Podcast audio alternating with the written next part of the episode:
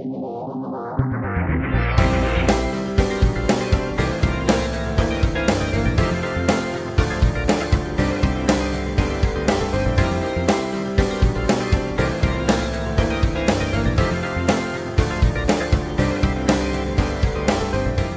with me, if you will. O Lord our God, how excellent is your name in all the earth. Lord God, we thank you for every good and perfect gift that comes from above, Lord God. We thank you for your gifts and graces, Lord God, and your mercy, which is everlasting, and your truth, which endures for all generations, Lord God. Lord God, let the words of my mouth and the meditations of my heart be acceptable in your sight, Lord God. Hide me behind your cross. Guide every word that I say and pour out your Holy Spirit on everyone gathered here, Lord God. Lord God, forgive us for any sins and help us to forgive others, Lord God. Lord God, lead us not into temptation, but deliver us from the evil one. For you are the King of glory. You are the Lord strong and mighty. You are the Lord mighty in battle. You are the good shepherd, the bishop of souls, the rose of Sharon. And it is in your Son's precious, perfect, powerful name, Jesus the Christ, we pray. Amen. Amen.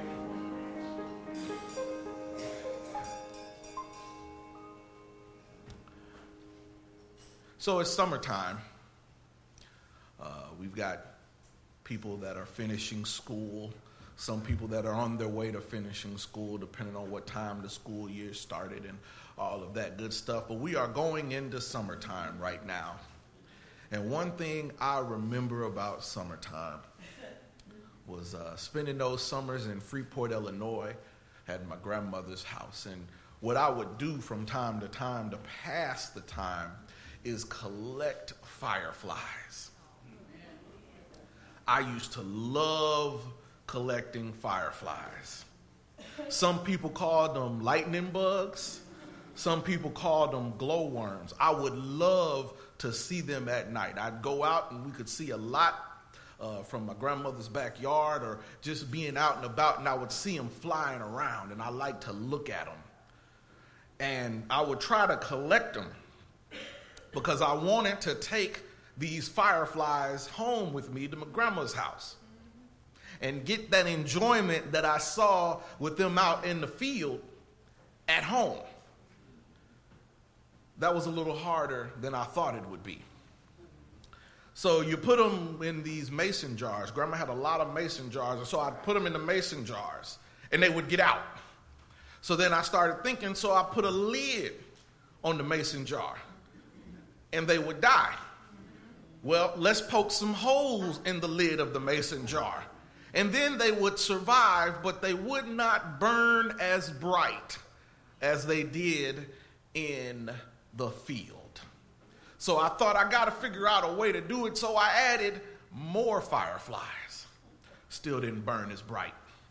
I'd put grass and twigs and leaves in it so make it think it was outside because I wanted it to burn that fire. I wanted it to burn as bright as it did at first.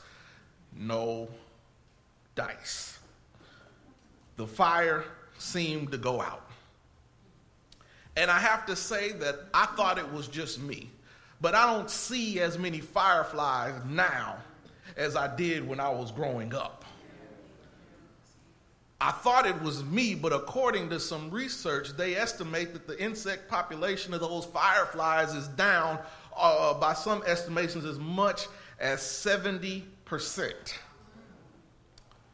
Something has caused the fire to go out. And not just for summer fun or insects, but something has caused the fire to go out in our day to day lives. We are in a point where you can have up to 6 million people in a metropolitan area, but only 400,000 go to church. Something has caused the fire to go out. The largest group of religious people growing right now are the nones, the N O N E S, non affiliated. They don't want anything to do with the church. Something has caused the fire to go out. Something has caused the fire to go out in attendance. you'll have churches that have 500 people on the rolls, but 50 in service. Something has caused the fire to go out. You'll have 50 in service, but five in Bible study and, and Sunday school. Something has caused the fire to go out.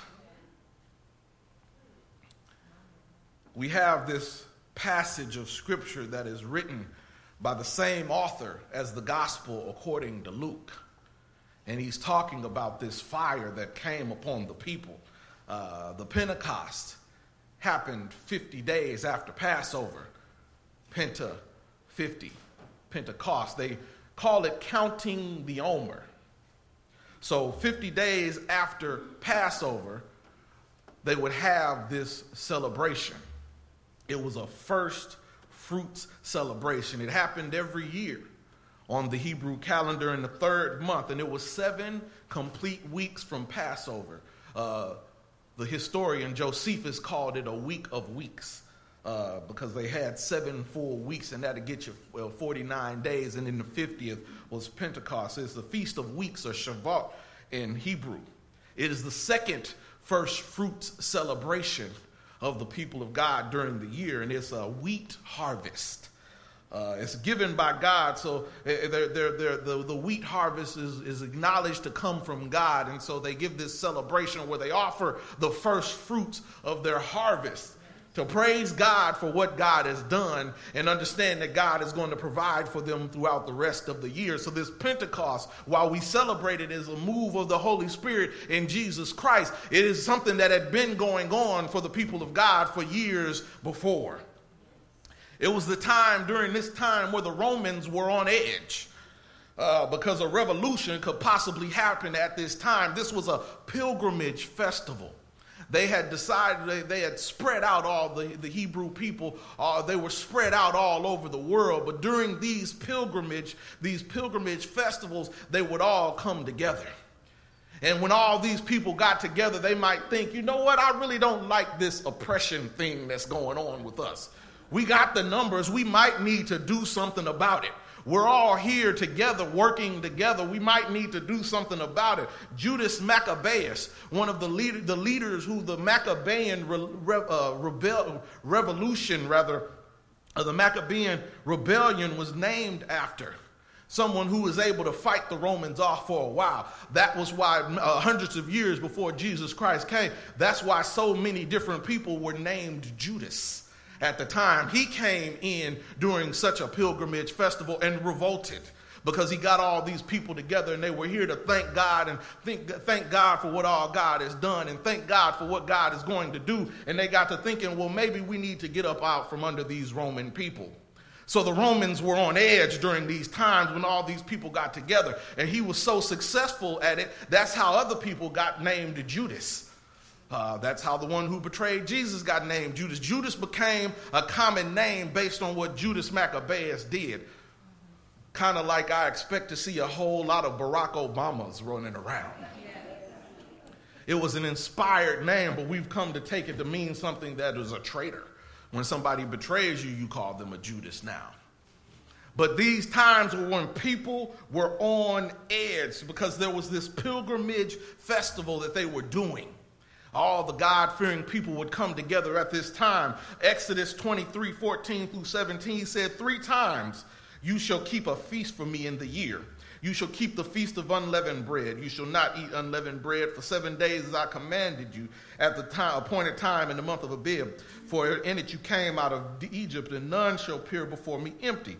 And the feast of the harvest, the first fruits of your labor which are sown in the field, and the feast of ingathering at the end of the year that feast of the harvest is what he's talking about when it's the, the, the, the Pentecost. And three times uh, in the year your males shall prepare, appear before the Lord God. And then Exodus 20, Exodus 34, 22 through 24 says, And you shall observe the feast of weeks, the first fruit of the harvest, the, the first fruit of the wheat harvest, and the feast of the ingathering at the years. Of, and three more times you should appear before the Lord. And then in Deuteronomy, he says that three times a year your males shall appear before the Lord and place which he chooses at the feast of unleavened bread, the feast of weeks, and the feast of tabernacle. And they shall not appear before the Lord empty handed. Every man shall give as he is as he is able according to the blessing of the Lord your God, which he has given you.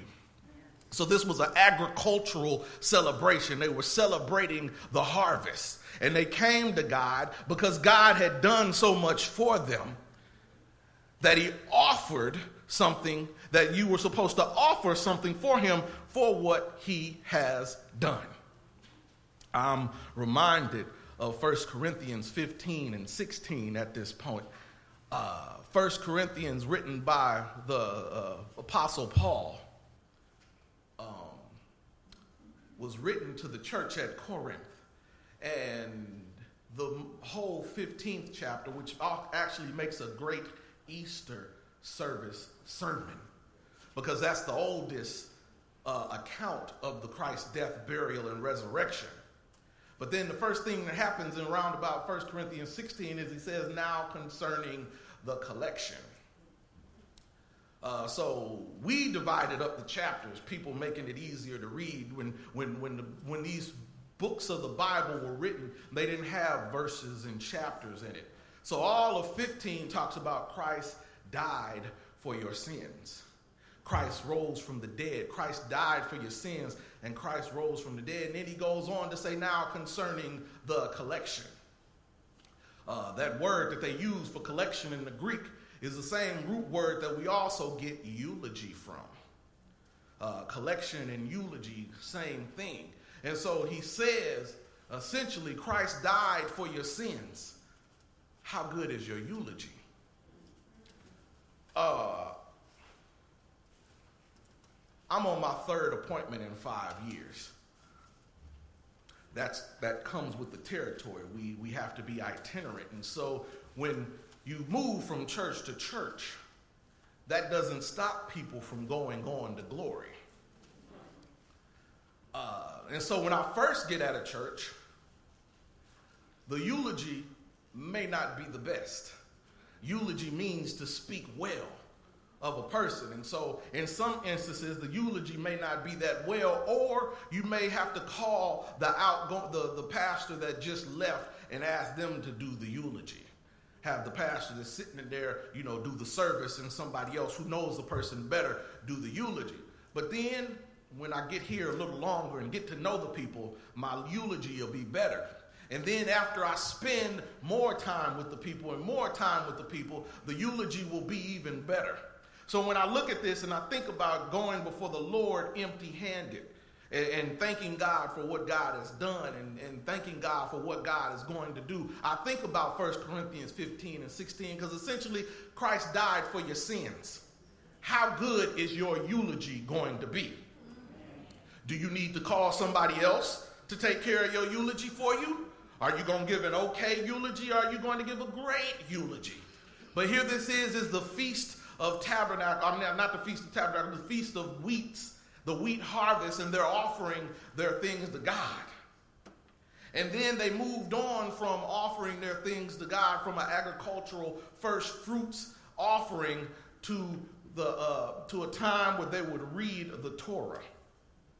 After the destruction of the temple, they would, they would, uh, they would these, these festivals that they had, they would still gather to do the festivals. But since they had moved from growing and, and planting and farming to, to a more industrialized society, that those, those celebrations now became a time to dig into the Word. So we move from just giving to spending some time in the Word. Uh, the Bible tells us not to let the words depart from our lips. Uh, the Bible tells us that that that uh, to study and show ourselves approved, a workman needeth not be ashamed, rightly dividing the word of truth. So as we move on just from what's going on, we also need to move towards discipleship. And so this, this, this festival became a time where they would gather to get the word. And so while we celebrate that this feast, this, this not the feast, but this, this celebration of Pentecost is going on and it's a move, it's an outpouring of the Holy Spirit, we also have our own responsibilities to do. How can we know what God has for us if we don't know what God said to us? And so they gathered as their usual custom every year in this upper room, the disciples had gathered as their usual custom in this upper room, and they were met by the Holy Spirit. When the day of Pentecost came, they were all gathered in one place. Uh, some translations say they were all on one accord. Uh, if we are to go anywhere as a church, we need to be on one accord. How can two walk together unless they agree? If we are to be anything in this church, we ought to be on one accord, and that means that everybody can't do the same thing. Just checking to make sure if it's still working. If we're going to work together, we all got to be on one accord. And so that means that some of us are going to have to do different jobs. We can't all go for the nice, shiny, look, good looking jobs. We can't all have our names printed first in the bulletin. We can't all have ourselves on the microphone. There's work to be done, and we all have to be on one accord. And so they have these cloven tongues that come out, and the, the Holy Spirit pours out on all the people. Ah, this is the same thing that was this outpouring that was predicted by John the Baptist in Luke 3:16, and Jesus predicted it in Luke 24 and 49, and in Acts 1, 4 through 8. That same spirit that was poured out on the people was the same spirit that raised Jesus from the dead. And that same spirit that was poured out on the people is the same spirit that raised Jesus from the dead. And it's the same spirit that flows in each and every one of you. Uh, this, this, this, this same spirit that raised Jesus from the dead, we have. Uh, the text says, in greater works that we should do. We just need to tap into the Holy Spirit. Uh, one theologian described the Spirit as shared, permanent property of the people of God. Uh, we all get filled with this Holy Spirit. And because these people were filled with the Holy Spirit in the text, there were sounds, there were sights, and there were speeches. Uh, there were sounds, a sound like a mighty wind from heaven filled the upper room. Sometimes when you tap into the Holy Spirit, you are going to hear things that you have never heard before. You are going to hear things that sometimes everybody else don't hear. You are going to hear things that embolden you and make you make you brave when you should be scared. You are going to hear things that give you favor in certain situations and you'll be able to tap into the Holy Spirit. This same spirit that raised God Jesus from the dead is flowing in you. And so you'll hear some sounds you may not have heard before. And not only will you hear some sounds that you have never heard before, when that Holy Spirit gets to working in you, you may see some things you have never seen before. Uh, the, the tongues of fire appeared and, and, and rested on the heads of all the believers. Have you ever been touched by fire? Have you ever touched something that was too hot? Have you ever touched something that was too warm? When you do it, you move a whole lot quicker than you would normally move. When you do, you touch, you say some things, your vocabulary expands in a way that it may not have expanded before. You will move and have a gumption and a pep in your step that you didn't know you had when that holy the, the, they, and you will see some things that you've never seen before. You'll see god raise up some people that you would have thought were never qualified to do something. You'll see god move in your life in ways that you never thought were possible. When the holy spirit moves in you you will see things you have never seen before. And not only will you you hear things you've never heard before and you will see things that you've never heard you've never seen before you will say things that you have never said before, or in some cases, not say some things you would normally say. The whole Holy Spirit help me hold my tongue. Uh, Holy Spirit, help me. You will get the things to say. Uh, the tongues of fire and speaking in the different tongues allowed these, these, these apostles to give a public testimony of Jesus Christ to all the people that were in Israel. Uh, Bishop Jones said it, uh, that everybody heard the gospel in their own language. I'm reminded of 1 Corinthians 12, 14 through 30 that lets us know that this is a gift for some to be used to edify the entire congregation. Let me slow down and say that again. This is a gift of God that is used to edify the entire congregation. They say that the third time's a charm. This is a gift of God that is used to edify the entire congregation. So, if you lock into the Holy Spirit before some of your brothers and sisters in Christ, that does not mean you are got you got a gift that you get to hoard for yourself. This is for the edification of the kingdom. So when you get the Holy Spirit, you're supposed to use it to help God's church. Uh, we move, they start off in the upper room in Acts 2 1. They're by themselves, the disciples are, and the Holy Spirit moves. And when the Holy Spirit moves through them, they get the Holy Spirit and then they go take it outside. I'm still in the text. Two and one says the day of Pentecost came, they were all gathered in one place. And suddenly a sound like a blowing of wind from heaven filled them, and they were in the house, the whole house where they were sitting. Now that goes down, and it says in verse 5 now they were staying in Jerusalem, and God fearing Jews from uh, uh, every nation under heaven. So they took it out of the upper room. So when you get within the walls of the church and you get filled with the Holy Spirit, it ain't just for you. It ain't just for you to hop and dance and sing and get filled with the Holy Spirit. You're supposed to take it out to the people around the church. The Holy Spirit is here to move us out of the confines of these four walls so that we can make a difference in our communities. Uh, it lets us know that this is an offering of the community. It moves from private to public. It starts in the upper room, but spills out into the crowd, just like we ought to take the Holy Spirit and share it with others.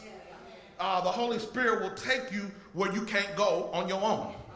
The Holy Spirit will take you where you can't go on your own and have you say what you can't say on your own.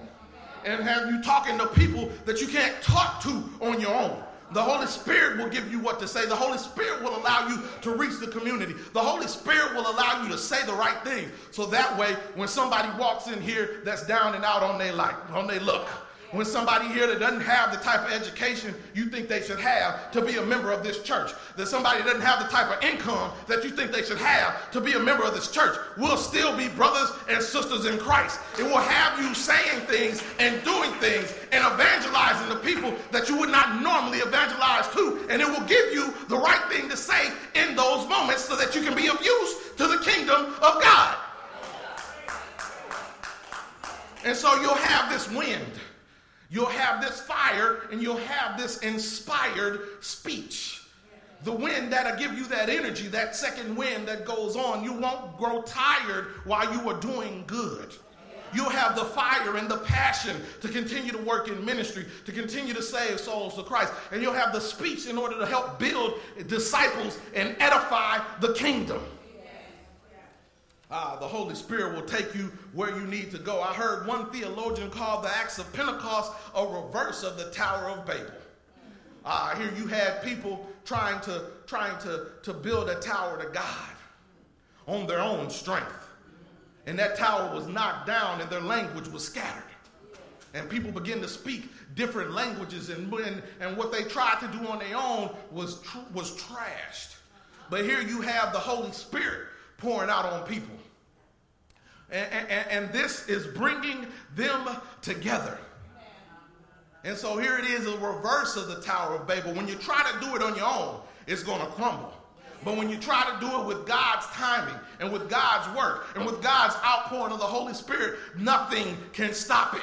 People are asked, How did you get where you got? By the help of the Holy Spirit. How were you able to do these things when normal people wouldn't have been able to do it on their own? It's by the help of the Holy Spirit. Somebody praying, somebody fasting, somebody reading God's word, somebody spending time in the church, somebody growing in disciples of Christ, somebody growing in God. You can't make it on your own.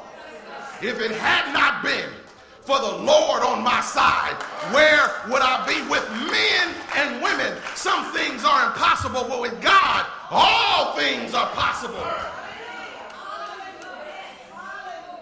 And so these cloven tongues that poured on the Spirit brought a crowd. Let the church say crowd.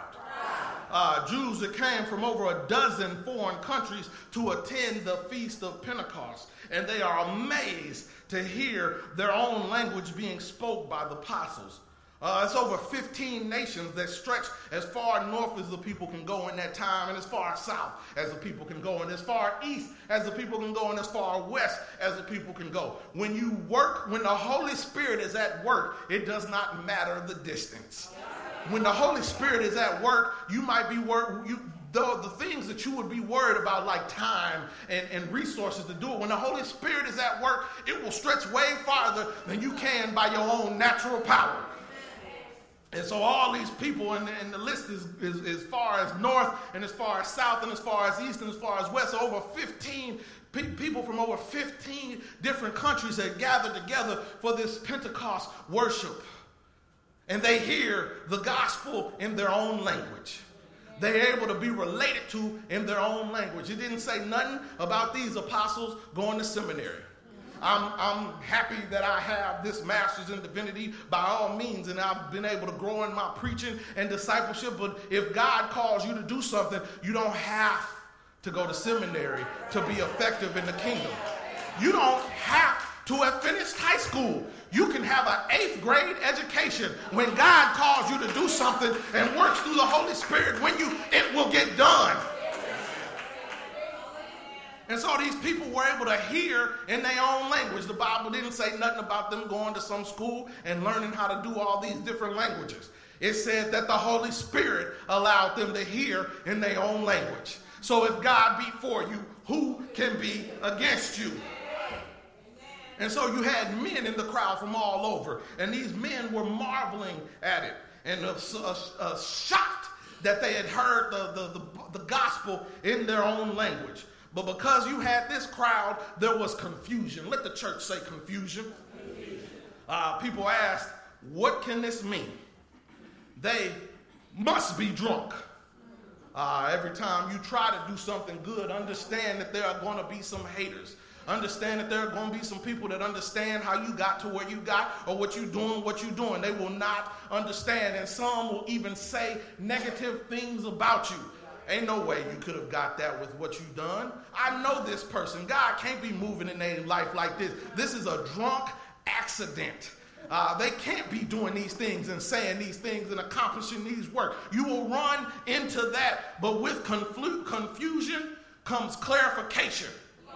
Let the church say clarification. Uh, we have a speaker making a statement based on some scripture. Uh, the speaker is Peter. This same Peter who had denied Jesus three times before the, crack, the, the rooster crowed. This is the same Peter who denied Christ and is getting the Holy Spirit. And this same Peter who was, was hiding when it got tough and rough is sticking up for the people. So if God can use somebody that's got a little bit of mouth on them, if God can use somebody that has a bit of an anger problem, if God can use somebody that always had the sword on side and when it was time to get rough, got rough. If God used somebody that uses some words that you won't find in the 21st, the 23rd Psalm or any of these places, if God can use somebody like that to become the leader of the church, what more can he do with any of us? And so this same Peter who denied Christ is now standing up for the people publicly standing up for the people and saying that these men are not drunk. It's nine o'clock in the morning.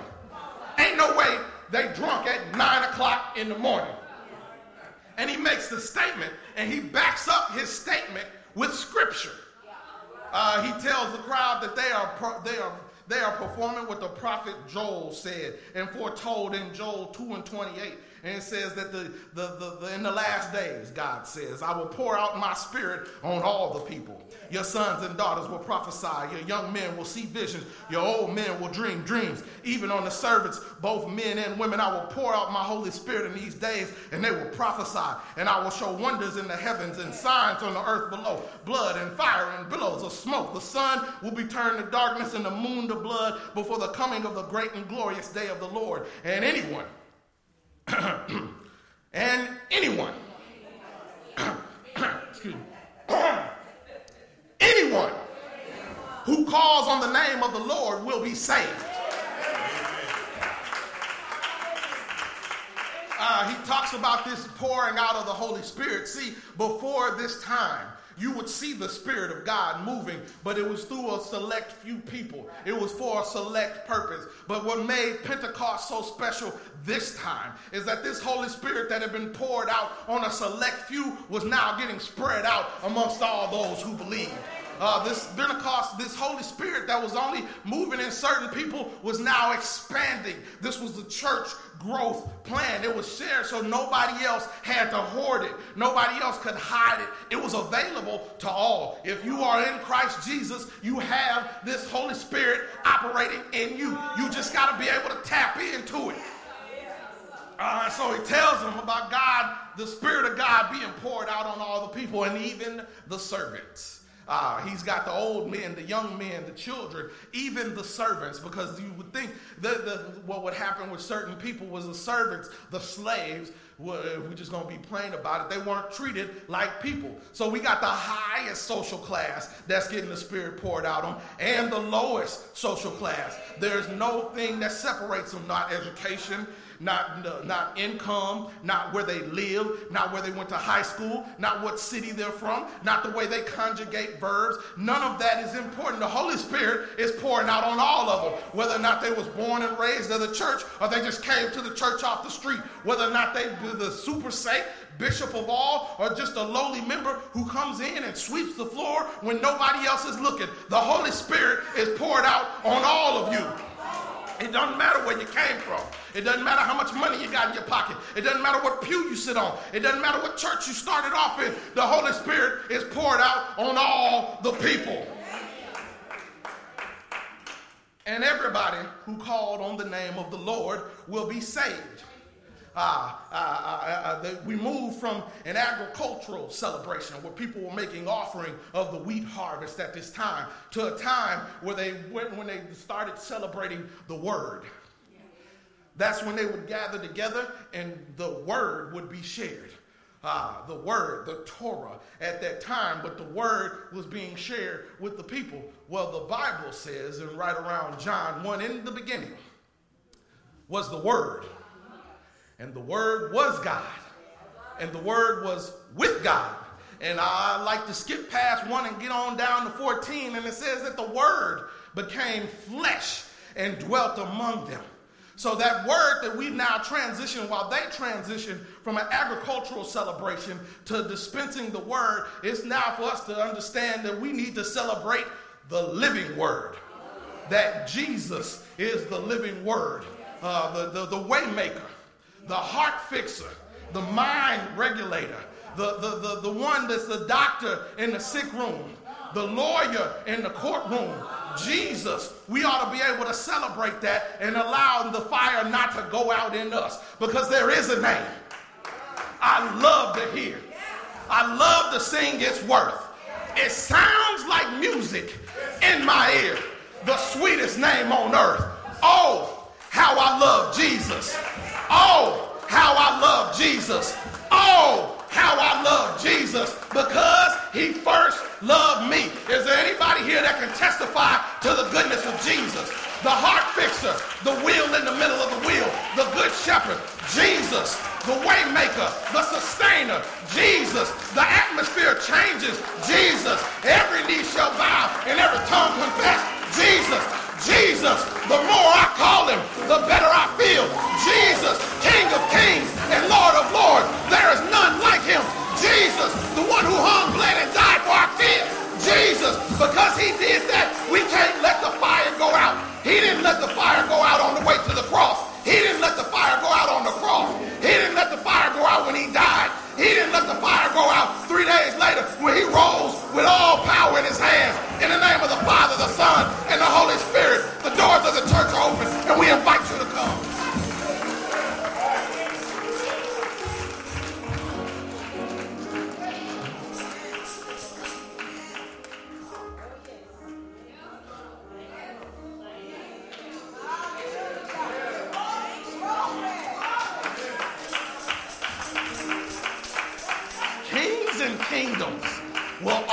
Fade away, but there is something about that name, Jesus.